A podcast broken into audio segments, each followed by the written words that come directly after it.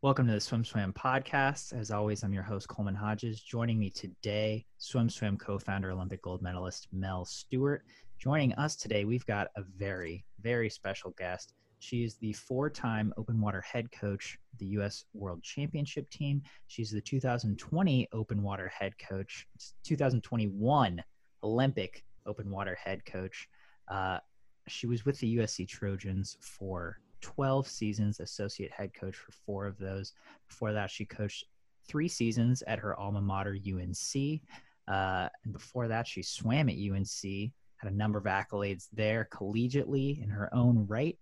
Catherine Kase. Catherine, how's it going? Hi, Coleman. Thank you.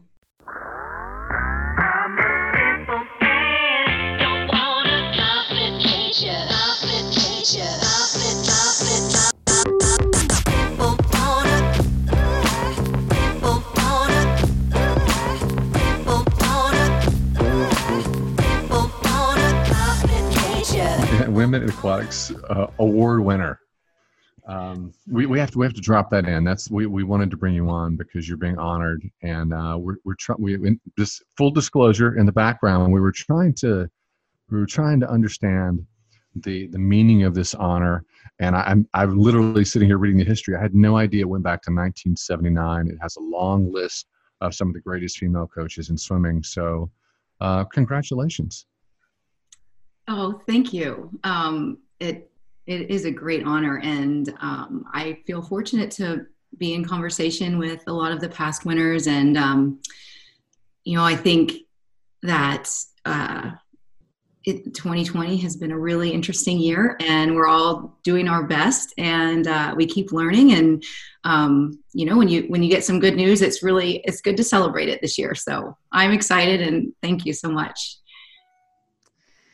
so you are the 2020 woman in swimming uh, officially, and we're we're gonna get to the bottom of why. Not, not that I'm questioning it. I I know you're very deserving of this award, but I've never gotten the chance to really sit down and have a conversation with you, especially about your background in swimming, which again, like we said, is y- y- you've got deep roots and you've been doing this at a high level for a really long time.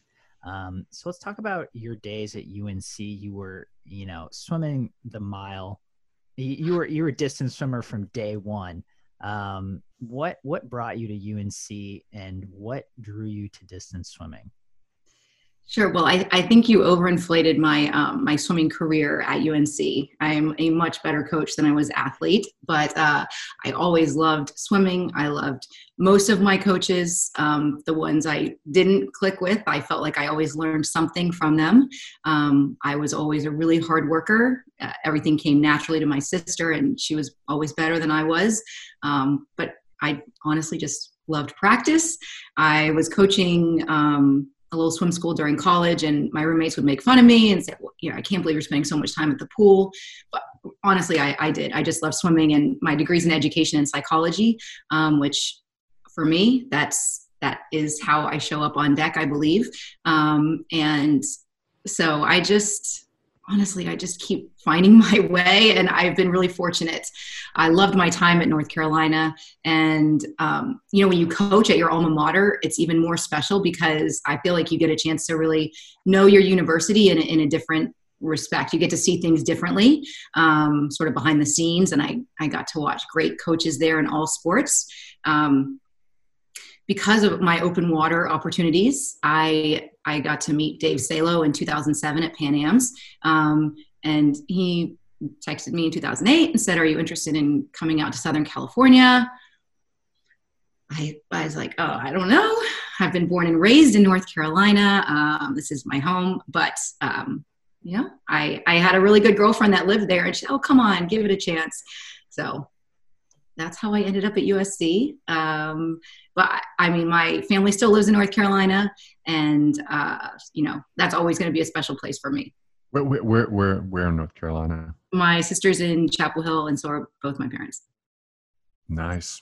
My soul is in North Carolina. North Carolina is a great place. Oh, we, I lived in the mountains. I've lived in the beach. Um, you know, grew up in the Triad. So, yeah, when when it became cool when i was a kid all these little towns were about you know 150 200,000 people but now it's blown up. Completely. D- Yes. d- completely off topic. D- going to the you know swimming takes you everywhere. When you're a great coach you, you you you move and it seems like you have to move to seems like you have to move to to further your career. Did you feel like a did you feel odd living in california? Did you did it ever did it ever did, was it a comfortable sock or was it like ah this is a little bit weird Um, honestly, I feel like I I love saying I'm from North Carolina. Like I'm proud of my roots. I'm proud of my education. I um, I love that my family's still there. And oh, I mean, the traffic was terrible, and uh, so many different things. You know, UNC is a public university, and then USC is private. So you know, I just had a lot to learn. Um, you know, recruiting was different there, lifestyle was different there but I really feel like I have grown as a coach because I did have the opportunity, you know, to have some different experiences. Um, and you know, I've always coached men and women, and I think that's sort of helped me understand both sides of you know both genders. And you know, then I have a daughter, and I think that added another level of understanding um, myself, you know, and and how I coach. Um, so at California you know, gave me some really great opportunities and great athletes. I mean, I remember I went out to look at USC's pool deck and I saw the record board and it's Janet Evans and Lenny Krayzelburg. And I'm just, uh, I was in awe. And so, and I think I'm, I'm very lucky I got to be in the same place for a long time. Um, and so, um, you know, I, I've really tried to make the most of not getting stale or, um, you know, getting stuck in a rut and open water you know being able to do that uh, really helped. And i do have to say i've been so fortunate to be with coaches that allowed me to go travel and be gone. I mean you know who really wants their assistant coach gone for three to four weeks and sometimes open water races and training camps. And um, you know the coaches i worked with in north carolina and, and at usc they they were really supportive. And so i have to be grateful for them So let's let's get into that open water background a little bit. You said your first open water team 2007. How how do you how do you get selected for something like that? Like what made you an optimal candidate in your eyes to head up open water? Um, you know, obviously you you swam distance in college, but um, was that what what drew you to that event? Um, well, actually, it was 2005, and I was very lucky. I was in Eastern North Carolina and coaching um, an athlete, Chip Peterson, and um, still a dear friend. Um, but I really just showed up on this pool deck, and I had had a swimming background, and you know, I just I wanted to coach, and it was a really small team, the Carteret Currents, um, and he was an open water stud. Um, and so I had never experienced open water before him. Um, and so we learned a lot. I think that process of understanding your athlete and what this sport is all about, because it is different than pool swimming to an extent. And um, I think both of us were just really open to the journey and where it was going to take us. And uh, in 2005, he was selected to go to World Championships. Um, I really, I uh, Mark Schubert, I think, was the national team director at the time, and called and said, "We'd love for you to be an assistant coach." And I was just a young coach, was excited to be with the rest of the staff, and it was Rick Walker and Denny Ryther and Steve Munatones um, and Mike Schrader. And honestly, we just had the best time. Um, and I really, I mean, it helps to enjoy the experience when your athlete wins gold and silver. So, you know, that definitely helped. But I think that sort of set off on the path of like, wow, I'm hungry. I want to learn more. I, I'm around great people. This is this is fun. And so I I think I continue to make myself available to opportunities. For our listeners out there, a lot of people who you know we're all we're all swimming nerds, but it's like there's there's swimming and then there's breaststroke, and then there's swimming. Sorry, I always have to throw breaststrokers under the bus at least once in every podcast. There's swimming, and then there's and then there's open water, and I never understood open water, and um, and I and, and, and, until I went to some events. But what I loved about open water, from my my from being indoctrinated into the culture, was that not necessarily the fastest swimmer will win, the smarter swimmer will win, and I love that. And and then there's so many variables. There's a lot of luck's involved. Uh, Steve Munatones said that there is no one out there that has your depth of experience in open water on U.S. soil. Huge accolade. If anybody knows open water, if you have a question about open water, you go to this guy. Did, did you swim open water? You know, it's like how, how do you how do you coach open water? No, how do you, how do you do it? Where did this deep knowledge come from? Is it just student on students standing on the shore? No, you know, it's um, we're all still learning as coaches, and so I think it's more of like understanding and knowing the athletes that I've worked with. Um, and I mean, Haley Anderson has been on the national team. Is it eleven straight years? I, you know that that in her own right. Yeah. What, Mel? I'm I'm saying I'm I'm going to do some. I'm going to go to the Googles and confirm that. Okay. yes, I you know I think um, anytime you get to work with an athlete like her, um, you know, Ous in 2012. I mean, they they're great athletes, um, and so part of it is also understanding and having a relationship with them and working with you know athletes that you have to really want to do open water. I mean, like you said, you can be the fastest pool trainer in the world, um, there it's it's different when you're diving into an ocean or you know all of a sudden you're like where am i? What about the course? Did i miss my feed? Uh, where is the finish line? How many loops is this course? Um, who, who are these people around me? And so there are like you said it's it's a chess game. And i i love that part about the racing strategy. And um, athletes you know they learn each time they race. And i think the thing i've tried to do is find out what I can about the athletes that I'm working with to figure out what what are their strengths, what are their weaknesses, what can I what have I seen, what can I help them with.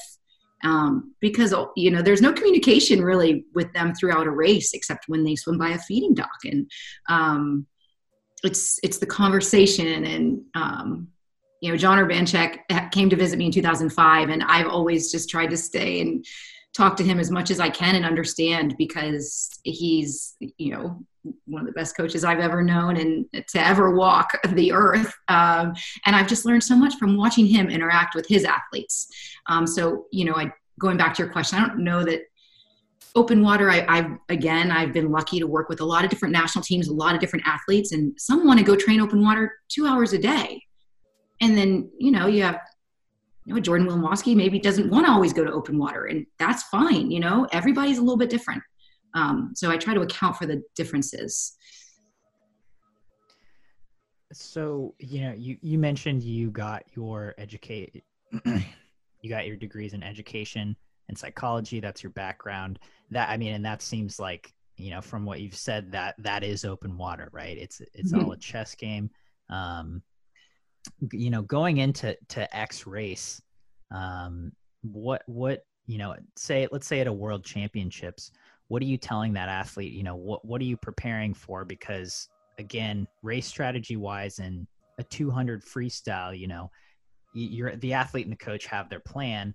Um, how does that racing plan differ when you're going into a 10k Mm-hmm. Well, I think a lot of it does come down to the trust of the athlete and the coach, um, and in working through different scenarios and talking through if if this happens, you know, how are you going to respond? If if you know if all of a sudden your plan was to lead and now you're in the back of the pack, how much energy do you use to get to where you know, the aforementioned spot that we talked about? Um, so it's sort of constantly evolves throughout the race. Um, you know, every coach has their thing, and I think it's important to get on a course before you swim it and sort of see the the different buoys. And and somebody at their first world championship, I may tell them different advice than someone, you know, by now. I mean, Haley's a pro; she knows what she needs, where she needs to be. Um, it, you know, there's. I think it just depends, and and I'll tell you too. Nationals, like it nationals is different because you really uh, need to qualify one first or second to make the world's team in, in the 10k um, and so second is just as good as first it's a whole nother ball game when you're racing 70 athletes from all over the world i mean the rules they i mean i hate to say they change but yeah it's it's much different, much more challenging. And so being able to get experience racing internationally is really important. Um, but again, I go back to 2005, and Chip had never done an international race in his life. but that race course was also a rowing basin and very flat water. So strategy is also going to come off what the what the course is. Is it saltwater? You know, um, Rio was very wavy and there were concerns about water quality and tokyo is going to be flat and it's going to be really hot so every coach is going to have a different strategy with their athlete um, and as they're walking up to the you know start you just you just got they've just got to be confident. I mean they got two hours to think or doubt themselves or be confident. And so having an athlete that can really uh, be vulnerable and talk about what happened during the race and maybe what they could have done differently um, i think that's a really i put a high value on that. It feels like going to war. It feels like it feels more like you're, you're more general. Is that is that is that accurate? Oh yes. I mean it is it, you're right. You're you're the bag that i'm packing is much different for a 10k that morning than it is to go to the pool and you go to prelims.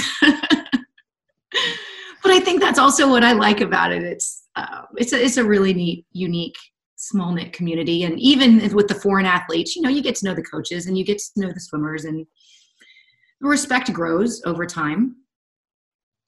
And, and Coleman wants to nerd this up, and I'm going to let him nerd it up. But I do have to ask you this question. So you're you're all you're on the FINA coaches committee, and you're on USA Swimming. You chair USA Swimming's open water steering subcommittee. Um, is this just you've just got to be dialed in if you if you're in your position and you're leading team usa um, and you know what, what, what are you managing when you're you know on on shore when you're coaching and what are you managing behind the scenes on these committees sure. Um, on the committees i mean i'm with the steering committee with open water for usa we're you know we're talking about how can we grow the sport? What what events do we need to have? What's our funding going to look like? And you know a large part of that comes from bryce elser and he's done a great job you know really figuring out over the last i think eight years what we need to really solidify ourselves as one of the top nations in open water. Um, and so you know with that. I think it's a conversations also with club coaches and college coaches that are actually coaching the athletes that are our potential medal hopes or national team getting national team experience.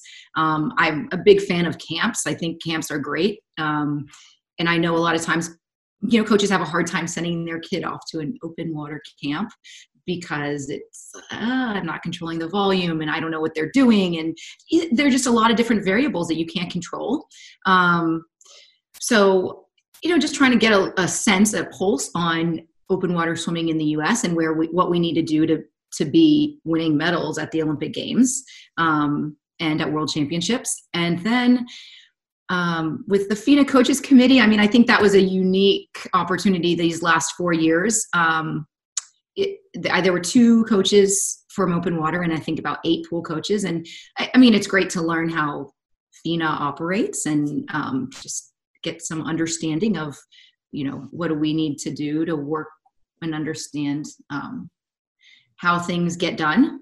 Um, and again, diplomatic. I, I, I, like the way you slowed that down a little bit. I just want to call you out. You slowed that down. We we we engaged FINA quite a bit, and we love FINA. You know, a lot of us are FINA babies. But uh, I just wanted to just note, yeah, I, I, you slowed that down a little bit, and I, it sounds like you you've had to you've had to maneuver. But I, I want to just get a little more specific. How do how does USA Swimming compare to other NGBs around the world in terms of their support of open water? You know, is, how, do, how do we stack up? Because it seems like you you you're up to your eyeballs in this, and and and it's not just coaching. You're you're um, you're building out Team USA. Sure. I, I mean, I think one of the challenges we have is that we don't have a ton of race we don't have a race series that is highly competitive on a regular basis so if you want to compare i mean i have files of stats of finishes at world championships and the europeans you know in the last couple years have really um, established themselves as the power in open water um, I think that has to do with they t- the athletes are tending to stay in the sport longer and, and they are a little bit older. You can find success. Um, I think we have a college system where if you have an athlete in college, you're are you really going to send them to a trials April 5th after NCAAs? Um, so, sort of looking at the whole quad and each year, um, I think we also need to make sure we're retaining our best athletes to get get them the experience they need to race. Um, like i said nationals is very different. You could have somebody that wins nationals and then you get to world championships. It is a whole nother ball game um, and if you don't have any intermediate racing experience sometimes that you know that can be hard. Um, and you've got to have an athlete that really is craving you know that competition um, to be really good at that level. How do you balance out you know pool nationals with when open water nationals is? Um, we, we have to travel. I mean to be honest we were in doha last february um, and then we had a race in seychelles on the schedule. I mean that is far far to go. Um, and I would love for FINA to put together, and you know, we all admit we want to have clusters of races. So whether it's three in the Americas, three in Europe, and then three in Asia, that would be great. Um, you give athletes an opportunity to race and maybe have you know a week in between to train. Um, and again, you, you know you have to have coaches that are committed to being gone that time. You have to have athletes that are willing to be gone that long. Um, and so you know again i think that we just have to find what's going to work for us because I don't think we can compare to how the Italians do it or look at them and say, well, they're doing this, we need to do this. You know, we've got to use all of our advantages and figure out how how can we, you know, give our athletes the best chance to be competitive um, and to be consistent. So, you know, I think open, like you said, open water lends itself to um, athletes being able to age in the sport and and have a little more longevity. You know, I know Haley Anderson is my age. I'm pretty sure she's 28. Ashley Twichell in her 30s. I know. Um, you know, you have athletes like Ous but then you have, you know, sometimes you have young athletes who are can be really successful as well um, at the age group level, 14, 16 which my question is, you know, Mel mentioned it being like war. There's so many variables, so much, you know, there's a lot of luck involved in any given race. Two hours in your own head. From your perspective, um, what what motivates an athlete to want to get into open water? Because it's uh, it compared to maybe pool swimming, it sounds really rigorous and really challenging, um, and so and and and very uh, you know, like we said, a huge chess game, so very mental. Um, what what do you see from your athletes um, commonalities wise as to as to why they're pursuing open water? Sure. Well, I think um, it's important if you're 14 or 16 to really um, to make sure it's a positive experience, and that doesn't mean everybody's successful and everybody's a winner. That just means it's an experience that they enjoy that leaves them wanting to come back for more. Um, and so maybe starting out with a 10K in the ocean mm, against a highly competitive field, probably not the best way to get kids involved. But, you know, a couple open water swims here and there, um, a 5K race, a, a 1K. Um, even a three and a half K in the pool, maybe it's a competition and you know somebody thrives and maybe you see something in an athlete as a coach like wow this this kid can really go the extra mile or can really finish i um, i see a determination that i don't always see at the end of the 800 um, so little things like that i think it's watching an athlete and seeing what they what do they get out of it and how much more do they crave um, and mm, yeah like you said it, it, you want it I think we, we can still do a better job of retaining athletes um, 14 to 17, 18, and um, getting them interested in getting them opportunities, you know, that they have fun. I mean, you go on a national team, I think a lot of our, you know, again, I always go back to this 25K is a really, I mean, yeah. So that, that again is different than breaststroke or the 10K, 25K, right? A lot of our athletes that have been at the Olympic Games swam their first event in open water worlds, the 25K. So they hated it so much. They were like, I better get faster or do something different. Um, but also maybe they just enjoyed the team meals and that the open water team of being eight to 10 people. And, you know, if they have a great experience, they want to come back and, and get on the national team again or get on the junior national team. I think that's important to keep relevant as well.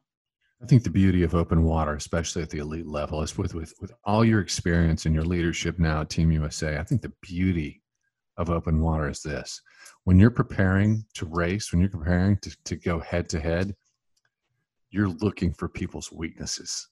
Those weaknesses are exploited massively in open water. And that's got to be a thrill. The strategy, it's it's got to appeal to a certain type of athlete, and it obviously appeals to you. Um, I would like to be a fly on the wall uh, before these big competitions. You know, but I'm, but I'm curious. Is you know maybe it's the psychology background because it, it's all in your head. This is a this is a huge hurdle. You know, how much of it is strategy and how much of it is, um, you know, you're having a tough time right now. You're in online school. But, and your and your boyfriend or your girlfriend just broke up with you, but you got to suck it up and make this happen. I, I, I don't know how you balance that out. Well, I think I, I mean I've had um, water bottles thrown at me as as Haley has come through the feed because I wasn't standing where she thought I had said I would be when actually she apologized after the race and said sorry, sorry. But I mean, I had some f bombs yelled at me. Um, you know, over. I think you're right. The excitement. You know, you're you're watching the 5K at World Championships or 10K, and it's down to the last 600 or 800 and you have coaches from brazil and france and italy and everybody's pacing and some people are on their phone and you know you're texting but you're going to drop your phone but you better not because it's in the water and yeah i mean it gets your heart pumping as a as a coach but also um, for the athletes right? The thrill to to have raced for 40 minutes or an hour and 40 minutes and have it all come down. You know it is kind of crazy to to sometimes a half a second difference between first and 11th and, and that you know. i'm sorry from a marketing standpoint to me it just seems like it would be so much more interesting if you if you could talk to your swimmer and you could and and the audience could hear what's going on well you know drop in and hear that but this is the thing mel i'm not always right and so sometimes i would want to say like whoa what are they doing right now this is the wrong move and then 20 minutes later i'm like mm, well, actually, they That's turned the- negative into a positive. So I might have ruined it for them, you know? I like that. I like it when people fail and then they, and they it's, uh, yeah, no, it, it, it's got to be exciting. It's got to be exciting. I'm sorry. I'm, I'm hogging. We're down, we're down to eight minutes. We're down to eight minutes.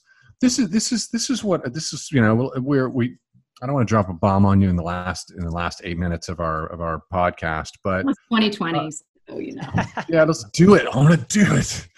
no, I just it's we, have had a lot of great women on in you know coaches uh, in on the podcast, and it's a just a, out of curiosity. It seems like swimming's great because you know if you're a woman, you can achieve exactly what a man can achieve in the pool, but in the coaching field, we we it doesn't seem like that's the case. It seems like it's a lot harder, and it seems like we have an imbalance in our community. Um, you have you've been a leader and a trailblazer. What are you doing to what are you doing to further that? What are you doing? Are you mentoring uh, other young women who are coaching? What's that experience like in your life Sure, I, I, think you touch on a great topic. It's really, it has been um, difficult to make sure that I am being my best for the college team, that make sure that I am giving my all to the open water national team, to make sure that I am raising my daughter, um, and to make sure that I have friends and am keeping myself um, healthy as well. And so again, it's it takes a village. I mean, it it takes you know my family uh, working with other great coaching staffs. So you know the entire staff when I was at North Carolina, USC, you know, really supportive. Um, I think at times I've had to work differently, but it took me a long time to realize or recognize what I needed to ask for. So, you know, when Wednesday mornings just it I realized I was actually a horrible human to everybody around me. You know, I just had to say to Dave, like, I don't think I can come in on Wednesdays anymore. I'm not doing a good job at anything. I'm doing a lot of things not very well.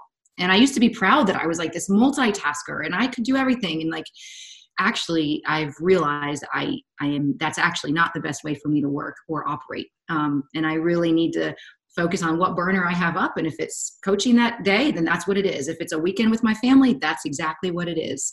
Um, but i have gotten to understand myself better over the years. And so having perspective um, and also not worrying so much all the time about other people what they think or um, somebody's reaction i um, I've really honestly tried to be the best the best self that I can be. And I I can't try to be anybody else. I can't be Dave, you know. I I can't be Terry.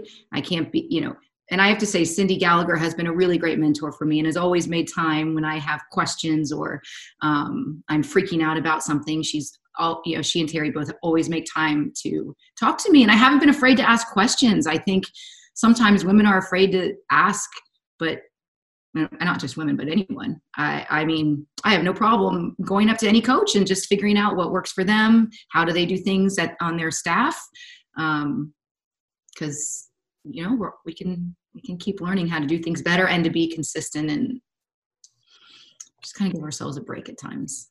Do, do, do you spend when you have downtime uh, you know, are you scrolling through Instagram or are you scrolling through Swim's database looking for the 11 and 12 year old, 13, 14 year old who's cranking it out in distance? What does that ever, you know? I'm wondering if you're searching for talent. Who's the next? Oh, I, I was doing social media until I, I watched the social dilemma and now i'm like oh my gosh i've got to get off all social media. Um, I, I, mean i can't help i'm always looking at swim swam regardless and um, i don't know if you know i have recently relocated to idaho so yeah i'm here and it's been great for my family. Um, and i thought like i was going to have a lot more time um, and actually now i am I'm actually helping out at Boise State, coaching some of the girls, and um, I'm going to be mentoring the coaches at my daughter's swim team, the Boise Swim Club. So I tried. I really thought I would have a couple months after 2020, and but you just can't stay away. I don't. Yeah, I don't think that's how the the Olympic head coach's life goes. I don't think you get time. and you know now it's going to be more chunks of time which i'm i'm really good with because i feel like i i have now i don't have college pulling at me and i will really be able to fully invest when i do travel or when i'm gone and be 100% invested with the athletes and and team usa and i have have more time for that I, bungled my question, and I want to I want to bring it back because um, you didn't answer it. Do you look? Are you looking for? Do you are, do you comb, comb the swims database looking for young talent that's got it in distance? Does that is it something? I mean, maybe you don't. Maybe they just percolate and they show up and they're like they got a nice little bow on them. But I, I didn't I didn't know if you were researching. Uh, no, you know, I mean, I think obviously you are always reading the the highlights of things, but um, again, I, I think you it's just you have to see who is going to sort of come to the top. It's more of like at nationals, at an open water race or something. Um, but the other day I, I texted Bryce, I'm like, listen, is Zane going to be done after this year? Because he was really good in the 5K. And yeah. So, you know, you're constantly thinking of different athletes and, oh, you know, we got to put together a good relay at open water worlds and what, what does our future look like? Because we have three awesome veterans going to Tokyo with Jordan, Ashley, and Haley. And you know, the the door's wide open after this. Um, and so hopefully, like you said, there's an 11 or 14 year old out there, and maybe they get inspired. We're down to two minutes, so I have to ask you this a very serious question. Mostly, mostly swim parents and coaches listen to the podcast. It's a little older, so you can answer this completely honestly. Do you hate sprinters? No, no. Are you kidding? I get to talk to them more. I, one of my favorite people to work with with Jessica Hardy. I mean, she, you know, I learned so much from watching her, from watching her train, um, and her attitude. And um, no, I mean, I, I think, look, open water kids have to sprint at the end, right? So I still have a lot to learn about that. I was I was waiting for you. I was I was you, I was waiting for you to to drop it. Like, Mel, you're you're you're ignorant. The the 10k is a sprint. yes, I don't know why there can't be like a, at nationals. You know, a hundred a hundred yard open water, just buoy to buoy. I mean, wouldn't that be great to see? It's real swimming. I'd love it. I think that sounds great. Uh, we're down to our last minute. Um, Catherine, will you come back to the podcast if we have open water questions as we're getting closer to the Olympics so you can give us give us a good idea of what to expect uh, in Tokyo 2021? Oh, I mean, I I would love to tell you what I expect, but um, we we're still just with open water. You know, you wait to make sure that everything's set. So, do I think it's going to be in Odaiba Bay? I think so Not sure. Still waiting to see. I, I, mean, I don't. How does the Olympic Games look? I don't know. But I can tell you the athletes will be prepared to swim whatever the conditions are. You know, they're they're going to be able to swim in hot water. They're going to be able to swim in the ocean or flat water, whatever it is. And they all still have a chance to make the pool team as well. So, you know, I think that's going to be really exciting for all three of them.